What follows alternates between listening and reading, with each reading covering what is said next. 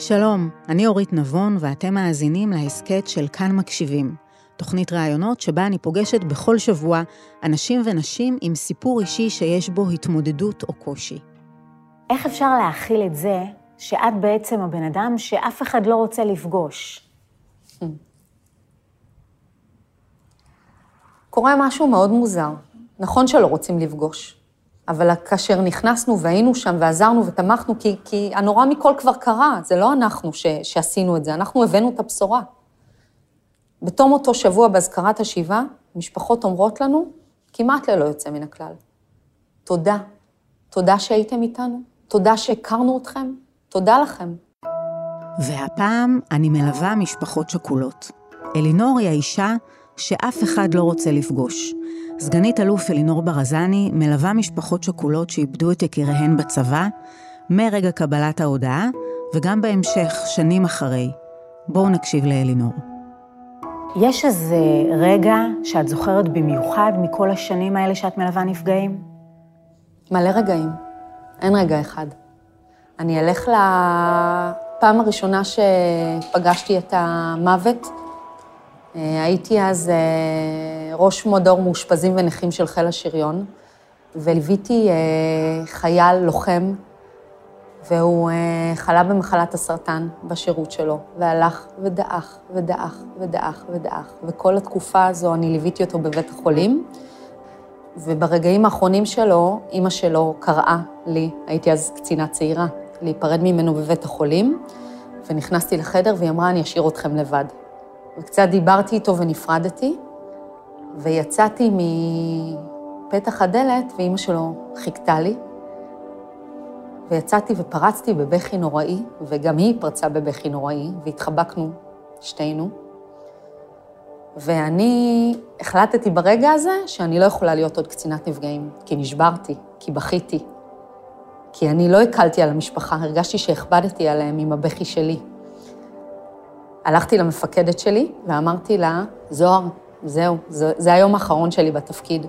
והיא אמרה לי, אלינור, את יודעת, היא הייתה למודת ניסיון, היא אמרה, יש מי שבוכה, ויש מי שרץ, ויש מי שנשאר עם הכל בפנים, ויש הרבה מאוד סגנונות של התמודדות. את הוצאת החוצה, את הראת למשפחה שאת חלק מהם, שאכפת לך, שאת איתם. לא יכלת אחרת, הראת להם את האמת, וזה בסדר. הרגישות שלנו היא העוצמה שלנו, אל תשכחי את זה. ולא שכחתי. ואני מרשה לעצמי לבכות בשירות הצבאי, שאני מלווה משפחות, בהלוויות, ברגעים הקשים שלהם וגם ברגעים השמחים שלהם. אני איתם. איך בכלל מגיעים לזה, להיות קצינת נפגעים? זה מה שרצית לעשות כשהתגייסת? אני התגייסתי להיות uh, שלישה בסיירת גולני, ואיבדתי חייל שלי, שהוא גם חבר וגם חייל. אמ, שמאוד אהבתי אותו. ותפקדתי כשלישה במהלך האירוע. אבל נחשפתי לעבודת קצינת הנפגעים, ואמרתי לעצמי, יום יבוא, אני אהיה קצינת הנפגעים של חטיבת גולני. מה שם תפס אותך? שאלה טובה מה שם תפס אותי. אבל אני חושבת שהמשמעות של התפקיד, המשמעות של התפקיד, איך היא מתפקדת ברגעים הכי קשים שלנו, מדריכה, מכוונת, יודעת, איך אנחנו בוטחים בה. בואי רגע נדבר באמת על התפקיד עצמו, כי יש כמה תפקידים בתוך המערך הזה, אז תעשי קצת סדר. נכון. מערך הנפגעים אה, בנוי מקצינות הנפגעים, שהן מלוות את המשפחות השכולות, את הפצועים, את נכי צה"ל. אה, יש את אה, ענף נפגעים שהוא אה, מכיל בתוכו את מודיעי הנפגעים. מודיעי הנפגעים קוראים לזה אלה שדופקים בדלת. מודיעי הנפגעים הם אלה שדופקים בדלת, הם בדרך כלל אנשי מילואים. ובמסגרת אה, התפקידים שעברת, את גם כן היית פעם מאלה שדופקים בדלת, נכון? נכון. הייתי במשך ארבע שנים קצינת העיר נתניה והשרון, וכן, דפקנו על אה, הרבה דלתות, לצערי. איך זה עובד? זה קשה מנשוא הרי להיות זאת שמבשרת את הבשורה. זה קשה מנשוא, כן. איך עושים את זה, באמת?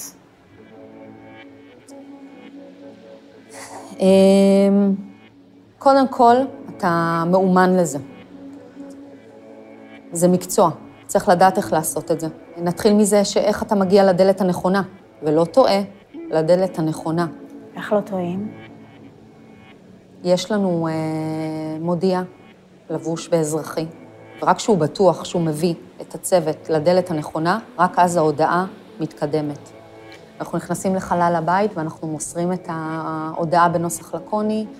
אה, בנך נמצא או נהרג במקום כך וכך, היום בשעה כך וכך. וואו, מרסק. זה נורא ואיום, כן. זה הבשורה הקול שלך הכי רועד, קשה. את אה, מצטמררת? זאת אומרת, מה קורה לך פיזית כשאת אומרת את זה?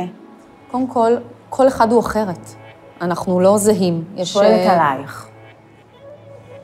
עליי, אני אה, אומרת את ההודעה בביטחון, כי אני חושבת שרק הודעה שנאמרת בביטחון יכולה להיקלט. לפעמים גם לא מבינים, לא מבינים. מה? מה? הייתה לנו הודעה שנכנסנו באמצע הלילה, ובמשך לילה שלם מסרנו את ההודעה. שוב ושוב ושוב ושוב. והאבא, שהיה לבד בבית, מיאן לקלוט, הוא לא יכל לקלוט את זה. הוא לא יכל לקלוט את זה. מה הוא אמר? שהבן שלו איננו. הוא לרגע קלט, בכה, בכה, בכה, בכה, בכה, בכה, על הרצפה. ואז קם ואמר, תגידו לי את זה שוב. מה, אני לא קלטתי, תגידו שוב. ככה, ככה כל הלילה? כן. כן. כן.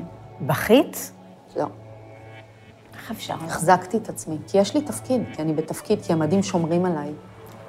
קרה שנגיד, אה, שמעת מהבית קולות של שמחה ושירים, ואמרת לעצמך, איך אני אכנס עכשיו לשם?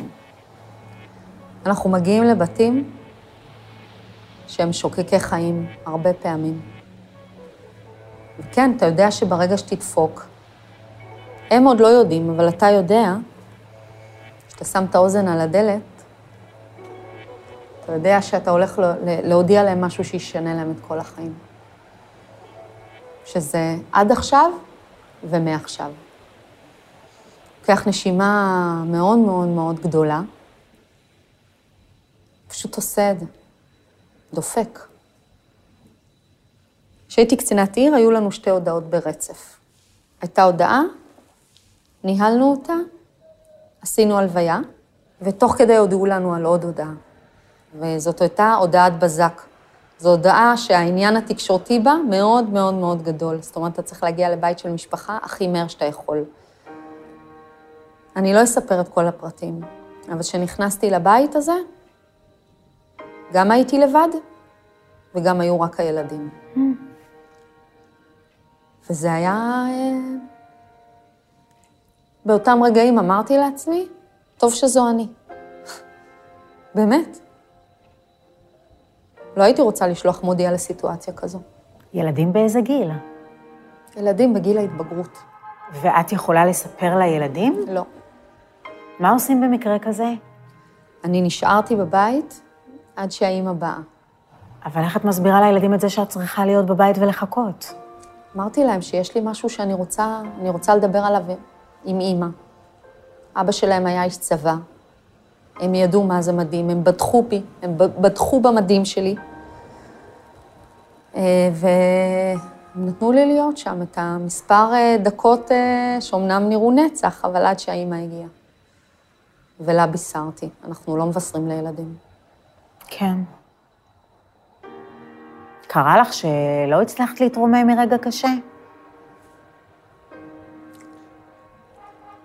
הייתה לנו הודעה שהודענו על הבן השני שנפל.